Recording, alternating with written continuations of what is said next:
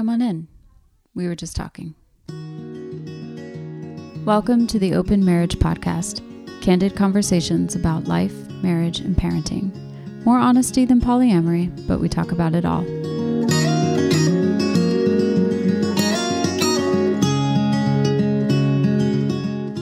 I'm Summer, and I'm joined in conversation by my husband, Jason.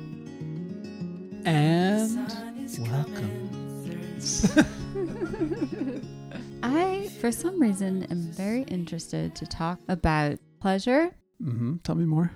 and maybe sex. Those things aren't synonymous. What it sounds like because you're separating them into two different categories. Yeah. I did not realize that they have become very synonymous, and I put my foot in my mouth the other day. Let's we'll talk about the foot fetish uh, later, but um, t- t- tell me about this uh, embarrassing moment because that'll get the heat off me. Well, I've just really been trying to tune in ever so carefully to my senses and my own sense of pleasure, uh, which has been very dulled. So, uh, this is a practice of trying to bring it back on. I guess it started thinking about how Esther Perel talks about pleasure and sensuality, and that it's not linked solely to sex. It is about the breeze on your skin, smell of flowers, or things like that. There's this anecdotal fact I've heard that you touch your face like 500 times a day or something like that. It's always brought up in the case of germs, but if you take it out of the germ context and just move it into the why do we touch our face so much? I think it's just because it feels good to touch your skin. Not just your face, but any, like your arm, anything like that is a kind of non sexual self pleasure.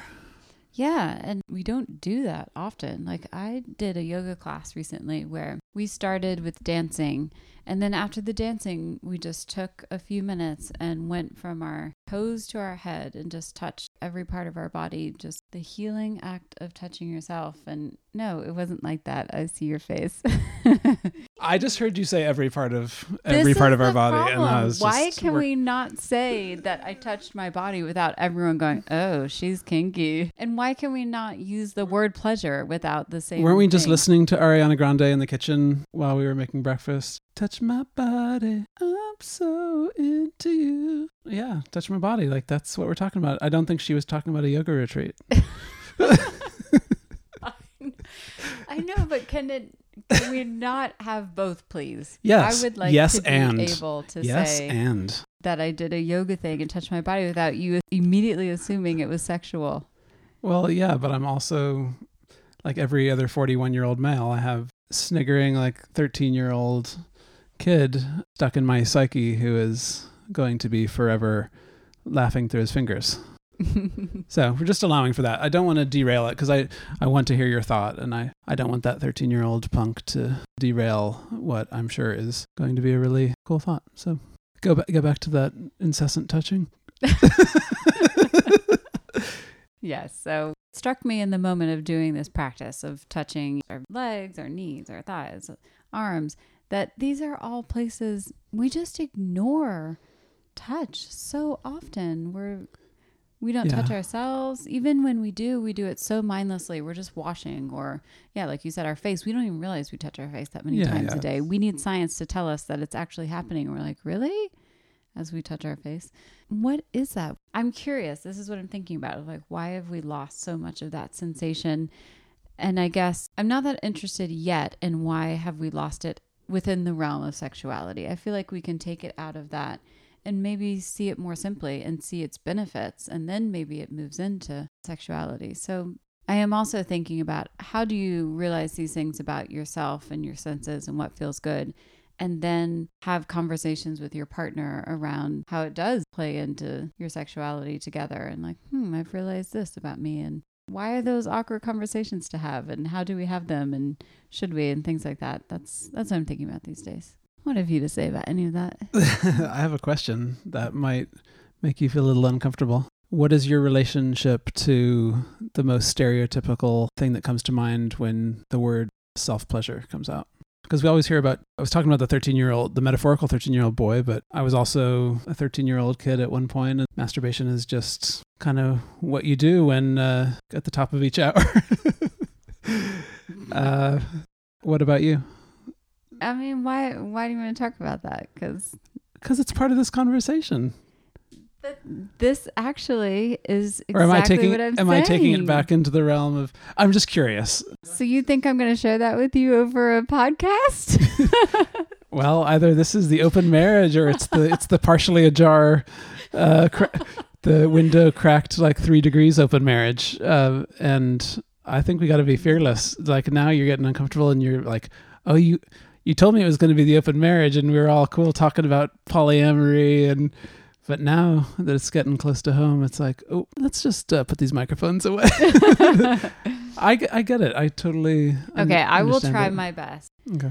I never knew about masturbation. I just didn't. I didn't know what it was. I didn't know it was a thing. I'd never heard that word. No one had ever talked about it. I'd never seen it. I had nothing.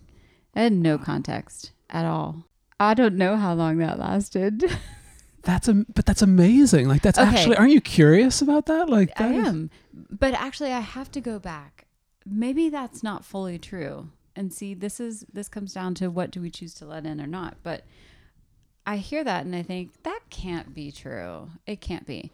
And then I think about high school youth group. So I guess maybe I heard about masturbation, but not from females. So I didn't think that was something we did. We were in super evangelical fundamentalist Christian land, which sounds like the most amazing theme park on earth. It was just a different environment. Yeah, but there was a Girls also don't have sexual urges. It's just the guys. And so we need to separate you at church camp and have the sex talk with the guys. And the girls, I don't know, went off and presumably were not being told to stop masturbating 10 times a day. It was just treated much different approach. So when it was the first time you learned about masturbation? Don't tell me it was a minute and a half ago when I when I brought it up. I do not know, honestly. I think in college. Really, in college? Whoa, that's like the masturbation version of like forty-year-old virgin territory. I just had other ways to explore that as well. I ha- always had a boyfriend or something. Yeah, So, you're allowed to say that. Okay. That's not news to you, is it? No, and so I'm, and I was playing and that. Yeah. exploring and with that in other ways. And it, it hadn't dawned on me. I didn't know. Again, maybe it did and I'm not remembering. But I do remember in college. Eventually I was like, oh, is this is this masturbation? Is that what I'm doing? and I do remember having a dip of depression during that time because I thought for sure that given the community I was in, it was a shameful act. This is everything about learning about your body, like being open to Okay, pleasure and what feels good. I wanted to talk about them in theory. I wanted to talk about how do you begin to talk about talking about sex. I was not ready to go into being thrown into the deep end and trying to talk about sex with you. I'm a very nosy, curious person, and so this podcast is kind of a guilty pleasure. This uh, guilty pleasure. pleasure. Oh, oh, thematically appropriate. Uh, uh.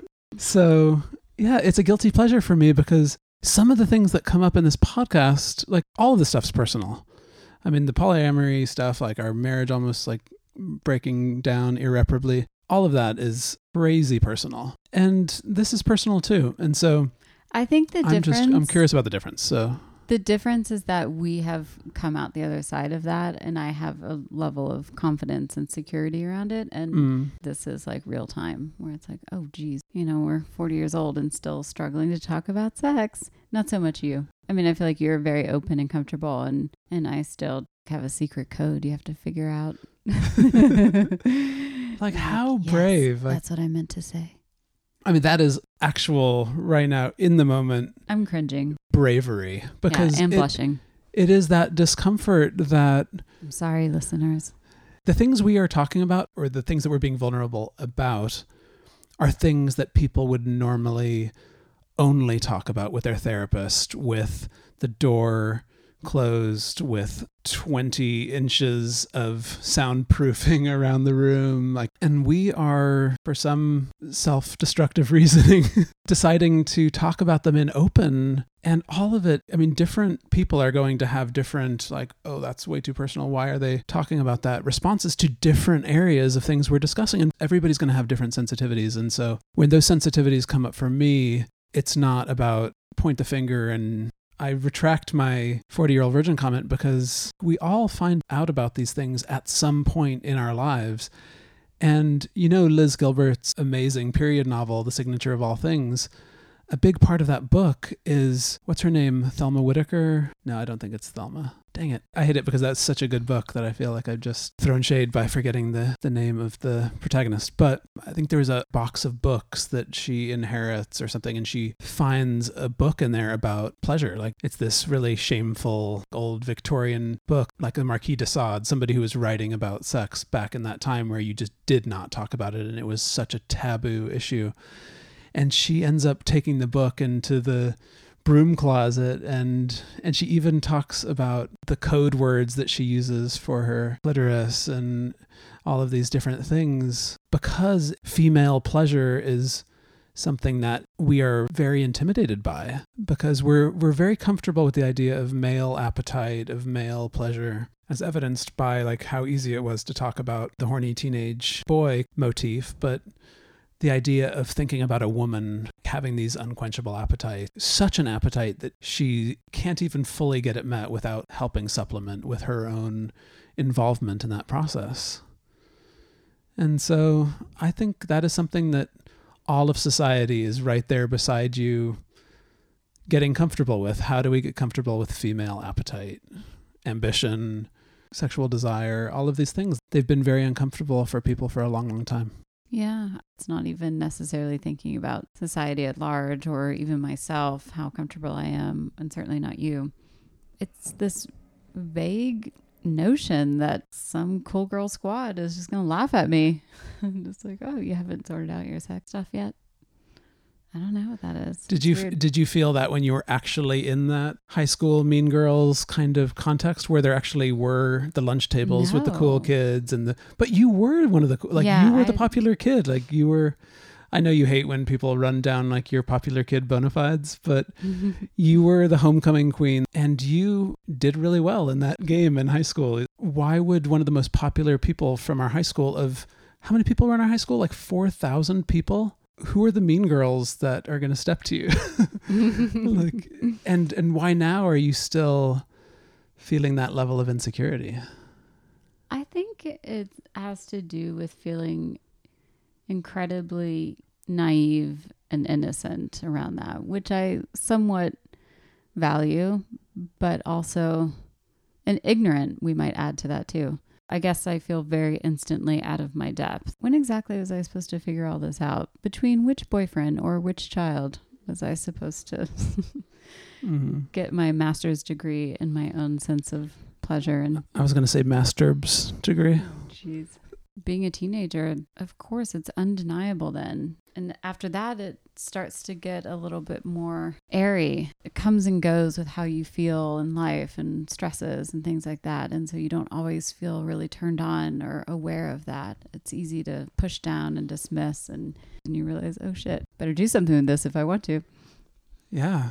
It is so pleasurable. And it's so sad that, I mean, we were talking about the fear of pleasure in evangelical Christian circles. The more fundamentalist you reach on that continuum of Christianity, obviously, the more the paranoia grows around kids with all the, with these urges and what they're going to do with that and what kind of Pandora's box you're going to open by allowing them to stoke those fires. I understand the fear of sexuality in that community because there is such a premium put on monogamy, on social order, on pair bonds. And so that's where a lot of that Christian purity culture becomes so detrimental. But even with, like, I'm thinking of my own case, there was a fear of male pleasure as well. Like, it was not just fear of female pleasure. We were in a Bible study, and one of the big parts was having accountability partners. This is like the person who's going to help you avoid sin. It's almost like an AA meeting where you like have your sponsor who you can call if you're like about to go on a bender.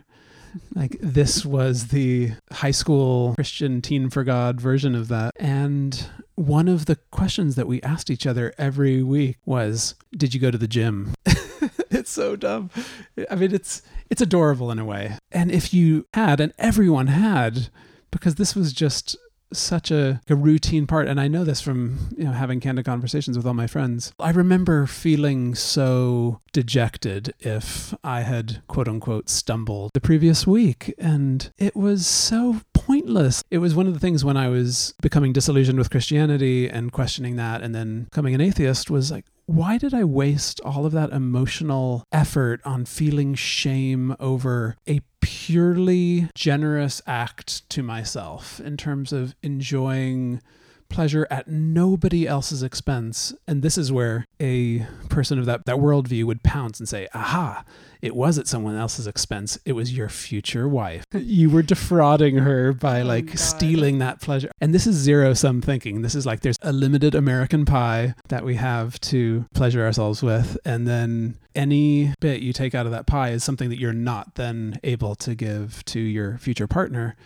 And that is just messed up. Now, my whole transformation in my thinking is moving away from zero sum thinking and moving to there is an infinite amount of pie. Focus on expanding the amount of care and concern and love that you have. And yes, the like amount of pleasure that can be experienced by you and every other human being because that is our birthright. Like we were born with the ability to feel these things. I wish I'd kind of been in your position almost. I would have rather have just been ignorant about it than doing it and then just being made to feel embarrassed and penitent about it. Does that make sense? Yeah, but I I definitely still felt that. It's just I wasn't feeling it about masturbation. I was feeling it about experimenting with it in the way that I was. Sure. That unfortunately twisted me up in similar ways of feeling like sexuality is not something that you can fully indulge in. Like you can't really enjoy it. You just have to always hold back a portion. Oh, in that world, like in our previous fundamentalist worldview? Yeah. Yeah. It couldn't just feel good. It had to also feel like something you needed to stop and something you couldn't trust and you're going to get in trouble and you should be ashamed of yourself and you guys need to get this under control. I mean, Do you remember us ta- having that conversation a while back about how automatic it is to, like, when we're doing something pleasurable, to feel like we need to also pay a tax on it? yes. Of feeling bad about this. yes. We do that with pleasure in so many other areas. Even the idea of self care, now that has gotten tainted. I mean, the kind of core of it is actually a really nice notion of just take a little bit of time for yourself because you spend so much time beating yourself up and kicking yourself in the teeth and feeling bad about everything and about yourself and the world and everything. Like, just take a, some time to like be kind to yourself. And now, even that, again, it's that zero sum thinking of, I can go and take care of myself, and that will actually make me better able to take care of that person who's sick or my kids or show up for somebody else. And I don't want to derail the conversation into political discussion, but that's just one area where I see people in our current moment demonizing this idea of pleasure, of Mm. treating it in a zero sum way rather than a a non-zero sum way that there's like a limited amount of pleasure and if you take some pleasure from one place that you're denying that good from some other part of the world Mm, yeah, good point. I feel like we're not going to sort out my sexuality in this one podcast or, or ours, but I am very curious to change gears a little bit and let's talk about, in theory, because that's where I like to dwell, Okay, it's nice and safe Teenagers. nice and safe teenagers and sex. Like we kind of Yeah, we yeah. got there for ourselves, and as parents, we're not too far off from that. So before we actually have to think about these things with consequence, maybe we could just play a little bit with how do we feel about that presently? How do we feel about masturbation and conversation with kids about sex and teenagers having sex, things like that, given how we feel about it all now. I mean, obviously, masturbation, you big fan you cleared that up well that it is a birthright. It is physiology. Like, come the fuck on. I can't even believe wasted all that time in accountability groups. That's absolutely bullshit. That's bullshit, folks. If you're sending your kids to accountability groups for masturbation, you need to cop on. you need to copulate it's so sad it's a, it's a waste of energy There are plenty of conversations we can have around it. I just don't think it needs to look like that, where it's an issue Yeah. of shame and repression. So, what could it look like? How do we, what do we need to be careful of? I need to be careful of myself for one thing, because I still have a lot of these shame reflexes. I'm a very open person. Let's talk about the dark underbelly things that we always keep from one another and let's just get it out on the table. And oh, look, it wasn't that big a deal after all. Like it was, Yeah. these are just, everyone's going through the same stuff. It only becomes bigger and scarier when the Voldemort effect comes into play. And, oh, that's the thing that shall not be named. Let's not talk about it. And that makes it seem so intimidating and so scary. So, my first Yeah. thing is let's say the word Voldemort. Cool. The V word. Cool. We don't have to keep calling it the V word. Are you comparing the vulva to Voldemort? Yeah, Voldemort. No, no, no, no, no. Yeah, this is this is how I get cancelled as like see proof of Jason's misogyny. he compared female anatomy to the most evil character in literature. I, ha- I have to say, I'm coming for you.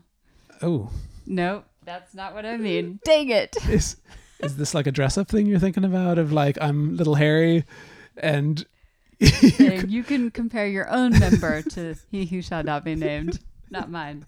Herotica. It's this is like we're we're creating a new genre of like sexual role play. Um, so I still have that shame reflex somewhere in my psyche, and I don't know if that is just a little vestigial organ from growing up as a teen for God, but like our kids, this is not a sexualized thing, but like our kids know that touching their arm doesn't feel quite as good as touching other parts of their body, keeping it vague so as not to be untasteful. But they don't have shame around this. We've talked between you and I about let's frame this in terms of manners. It's not about shaming this. It's like we don't do that at the kitchen table, but you're perfectly welcome to do that in your room during some personal time or like at bedtime or whatever. And and I loved that like framing it around manners because mm. my I immediately feel a clench feeling of I need to stop this. This is inappropriate. And I'm a very liberal person and yet what is that in me that's like when I see my kids doing it, I'm almost like jumping in to pass on my neuroses to our kids. I do not want to give them that. I want to shield them from that if anything. Yeah, it actually is so shocking or jarring because it isn't in alignment with you. And I'm always like, why is he being so rude about that? Because you're not that way in general and not even that way with yourself around it. So Yeah. it does seem like it's just in there. It's this reflex of how you first learn to deal with it. How do we have like this total role reversal where you are, as evidenced by the earlier conversation, you're less comfortable with it in terms of yourself, but way more relaxed about it with the kids? We seem to have this weird alternate thing like I've conquered one area, but then the other one's really difficult, and then you're still pushing and pulling. Mm. Gosh, thinking of role play, I really see parenting as an aspirational act. I very much parent as if I were that good around sexuality to begin with. Okay, I know that I'm somewhat squirmy and uncomfortable with some of these topics and I've not sorted them out for myself, but I know I don't want to pass that on. So with the kids, I almost act as if I have it all sorted out.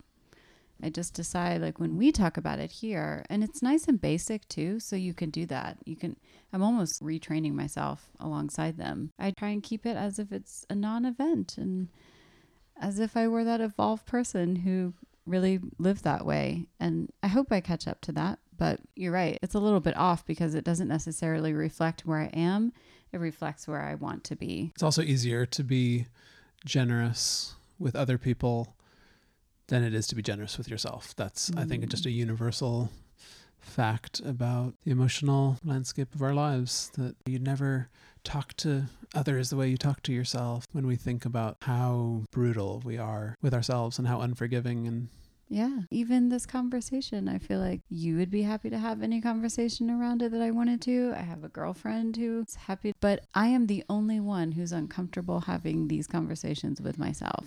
Hmm. I am literally not being as open and understanding with me as I am other people or or as they would be to me. As I Oh, see yeah. it mirrored and they're normalizing it for me and I still am uncomfortable and cowering away like it's something to hide or Can I ask a question? This is not as this is not a gotcha, and my first question was a little bit of a gotcha, but not not a, int- a little a little. It was You totally right. trapped me. It was right in line with the whole subject of the conversation. That one was not a gotcha. But we watched that Goop episode in the Goop Netflix series where the whole episode was on female masturbation and exploring your body and what feels good and learning about your anatomy. And what were you feeling as you were watching that? I was already curious, and now I'm like even more curious. Like, what was your? Re- But you already reaction. knew what I was feeling. I was definitely squirming. I was like, I don't want to be watching this with Jason. He needs to leave the room. I'm going to sort this out in private. All right. So imagine I've left the room. What are you doing now? nope. Tough things to talk about. Fair play to you. I have a lot of respect for you. Hmm. Well, let's go back to our teenage selves. And should we or shouldn't we have been having sex, do you think? What's your thought on that? I use us because we can imagine ourselves there, but obviously we want to know this for our own children. I'm not trying to, I don't really care about that for myself. But using us as the guide and trying to figure out how do we want to communicate this with our kids. I definitely I want everything to be open and on the table while also including restraint and responsibility in that. Those are key topics and Yeah. they for me they come up with pornography, they come up with sex and along with restraint and responsibility is age appropriateness. You know, we kind of we start talking about things and learning about mm-hmm. things before we're actually ready. And I don't necessarily feel like a teenager needs to be having sex. It's just the timing and what are they ready for or not. It's Yeah, it's yeah, growing yeah. into things in stages. Totally. And honestly, there is nothing wrong and and there is no better stage than when you're a teenager. That is its own experience. And then you kind of get the opportunity to experience that pleasure for yourself without the self-consciousness of sharing it with someone else all the way. I mean, Mm. I definitely go back and forth. I look back and I'm just think we should have just fucking done it. It was ridiculous how much energy we wasted. But at the Yeah. same time, I also look back and go, hmm, you know, there's nothing wrong with that either. It was enjoyable, and also there was no room for error of Yeah. did I or didn't I totally mess that up. But you paid the tax because that was what you were required to do. You're not going to get off scot free. If you have that, you're going to at least have to pay for it by feeling really, really rotten about it. Yes, and this zeroes in on the question for me is how do you encourage the same behavior, which is abstinence to a degree, while yeah, not yeah. using shame? That's what it is for me because I don't want to encourage the kids to be promiscuous as teenagers. I don't. I Mhm. don't want them to think that's an option. Not because I think there's anything wrong with sex. It's just about that responsibility piece and the timing of it. And yet I don't want to lord it over them from a place of shame. And that's why I asked this. How do we how do we do that? So that's really helpful. You've clarified the real question for me and what's at the heart of the issue. Do you remember I told you that story Chuck Palahniuk told to Joe Rogan on Joe Rogan's podcast? Some woman came up to him at one of his readings. Chuck Palahniuk is the author of Fight Club and you know, Survivor, Invisible Monsters, a ton of other books. But he had a woman, I think, came up to him at a reading and she told him this story about shame. I think a woman in her 50s. The story was that when she was a young girl, it sounded like she was probably like seven years old or something. Like she was young. Yeah. What I remember is she was in her bedroom with some friends. She had some friends over and her Yeah. mom came up. Yeah, almost that stereotypical story of the parent walking in like the most unfortunate moment and be like, Mhm. ah. But the parent made her feel so ashamed and at such a young age, too, around it was just this trauma of the parent being that angry and making her feel that horrible and having it connected to sexuality, even though she didn't know. Again, this is like that innocence piece It's that you're talking about. black and white when you're that young. It's just Yep. how the perception when your parent comes in and makes you feel a certain way. It I mean, our brains are just so intelligent at that age. We immediately make the connection. It's this. Yeah. That's yeah. why she's that mad. It's that. So I will never do that again. Yeah, yeah, and yeah. th- she has no idea that it's pleasure or anything. that trauma that got created in that moment, it was not attached to the blanket. Like when that blanket got disposed of, the trauma stayed with her. It really did change the course of this woman's life for the worse, and it, it short circuited her ability to feel pleasure at a very young Mm. age. And that inability to feel pleasure followed her for decades Hmm. into her 50s some of Palahniuk's writing, it's not for everybody. It, it can be very transgressive and intentionally provocative and explicit. Some people might accuse our podcast of being that way after listening to it. And, and I don't mean it to be. I'm not just trying to stick a sharp stick into people's eye by like going into these very delicate areas but I do want to be a little bit transgressive. I think it's okay to feel uncomfortable for a second. Then there's that release of that wasn't so bad. Mm. And when I say that wasn't so bad, I mean it was that wasn't so bad to think about. That wasn't so bad to talk about. Yeah. And so that can be the gift of having some of these transgressive conversations. And I don't think the conversation we're having is particularly transgressive. We're just talking about like healthy sexuality. It is an interesting point, what we're passing on to our kids. And I don't want to pass on shame. I don't want to encourage promiscuity. I mean, I don't know about our daughter, but with our son, I definitely want to have that conversation with him. But with our daughter, it seems a little bit of a different thing. I don't know. That doesn't really seem like my conversation to have with her. But mm. but is that like a gender role kind of thing of like taking the girls to one side and the and the I think el- it is a little el- bit. The elderly matrons speak to the girls, and then yes, the... and you know, I had to check myself there and ask, is it? And I think it is. And here's the litmus test. You think it is what? I think it is a gender. Oh, okay. Stereotype. And here's my litmus test: is because I know that I could talk to both kids about it, and if I can, you can. We're just mm. their parents. That's it. And because I was worried about you actually. I was like thinking, imagining having that conversation. I was like, oh gosh, would Summer be okay with me broaching that subject in a like in the tasteful way? I would. Yeah, it's not going to be a sit down. Like, no, no. But there are ways you just work it in. I mean, the forty minute shower. Everyone's going to know what that's about. We don't need to pretend we don't. We like it's just going to be out there and i mean we're not yeah. going to talk about it all the time but yeah, yeah, there's no secrecy and that's the way you normalize it across both parents and it's not just like something only liam and dad know about and but here's the crazy thing is that in our childhood sex had all of these rules and it was very nerve wracking because it, it was sinful and there were all these things attached to our religious upbringing. And I felt like we were sort of able to mostly shake off those old chains of guilt and shame. Mm-hmm. I wanted to wrap up with the final question. We're talking about all this, but why? Why does pleasure matter? Why is it important to talk about these things with our kids and not pass on shame in order to preserve pleasure? Like what what's in there? What's the gem of pleasure, do you think? And again, I'm not just talking about sexual pleasure, but yeah. The way we live our lives and how much we allow ourselves to indulge and how good we feel at any moment. Pleasure is important because life is gone in a blink. Hmm. And we are the lucky ones who get to be here for these few years. Even if we get 80 of them, to me, that is still just a few years. And we have this little light of consciousness just flicks on, the switch just flicks on when we're born in this very bizarre, secularly miraculous way.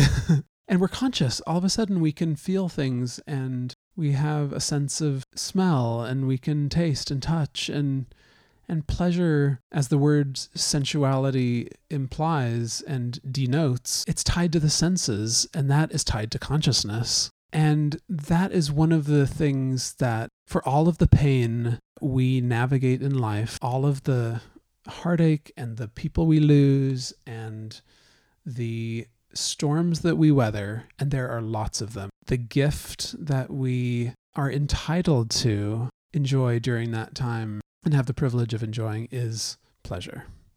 It's pleasure in conversations like this one, which I've enjoyed enormously. It's the pleasure of touch. It's the pleasure of the pancakes we made and ate with the kids this morning. Mm. It's the pleasure of seeing those bright yellow flowers in that bright red pot over there on the windowsill in our bedroom. Those are all of the things that we're sitting on this bed having this conversation right now. But when I'm on my deathbed, I'm going to have little 2x slide reel playing through my head of yellow flowers, you holding a microphone, having a you know conversation that's like oversharing and way too vulnerable that we're going to put out on the internet like crazy people. And it's going to be the kids playing in the next room, and it's going to be everything else we're going to do today, and all of the pleasure of all of those things. Mm, So absolutely. that's why I think pleasure matters. Yeah, that really underlines the significance because I think it's easy to forget that. We we think it's a self-indulgence or not that important. And then I listen to you talk about it like that and it feels supremely important and that we couldn't emphasize it enough. I just wonder how good can we really feel if we let ourselves and I don't know that and I really want to find out. I don't feel like it's a race. There's no rush to let's try this, let's do that. Uh, But it's it's more an undressing of anything. It's not like let's try everything. It's more uh, uh, uh, uh, uh, try everything. Sorry, is that a zoo Zootropolis? Or Shakira. Jason Yeah. loves some Shakira. I do love that song. I don't think we're there at this current moment in society. I think women are overstressed, overworked, tapped out, families, everything. And we've really cut off our lifeline to pleasure over time. And I wonder what is it like as a woman and a mother to feel that come back on and open up and where might that take us if we let pleasure be the guide more than it has been so far, you know, through the through the early family life. I've heard Sam Harris talk about that. Hmm. He wrote the book The Moral Landscape. His basic contention is that we don't know what the highest forms of conscious experience are. We have some experiences, we know them in relative terms. We know that at some points we feel higher than others. I'm feeling high, I'm feeling elated. It's just an altitude kind of thing of like, oh, I feel like I'm on this peak way up in the cloud. But even that, there's no highest peak. It's just we don't have it, this all mapped out. So that's what I thought of when I heard you say like, we don't know how good it could be. Or, and so I hear that resonating on that frequency Hmm. with his comments about the moral landscape. But we definitely know that there are such things as better and worse. And we should strive for higher plateaus of experience and more freedom and potential to self actualize. And along with that self actualization should be self pleasure in all of its connotations, sexual and non sexual. Yeah, Hmm. pleasure, good. Guilt, shame, and bad. Don't pay that tax. Literally, like the only IRS, you know, or revenue equivalent that is coming to collect that tax is the bastard in your own head Hmm. you can enjoy all of that pleasure guilt free, tax free. Please do so responsibly.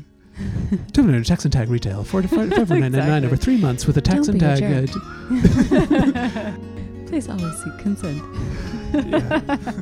that's that's good. This has been fun. Thank it you. has been fun. Thank you. Will we like tap the microphones together in like a little dink cheers? Dink cheers. Can I be close to you?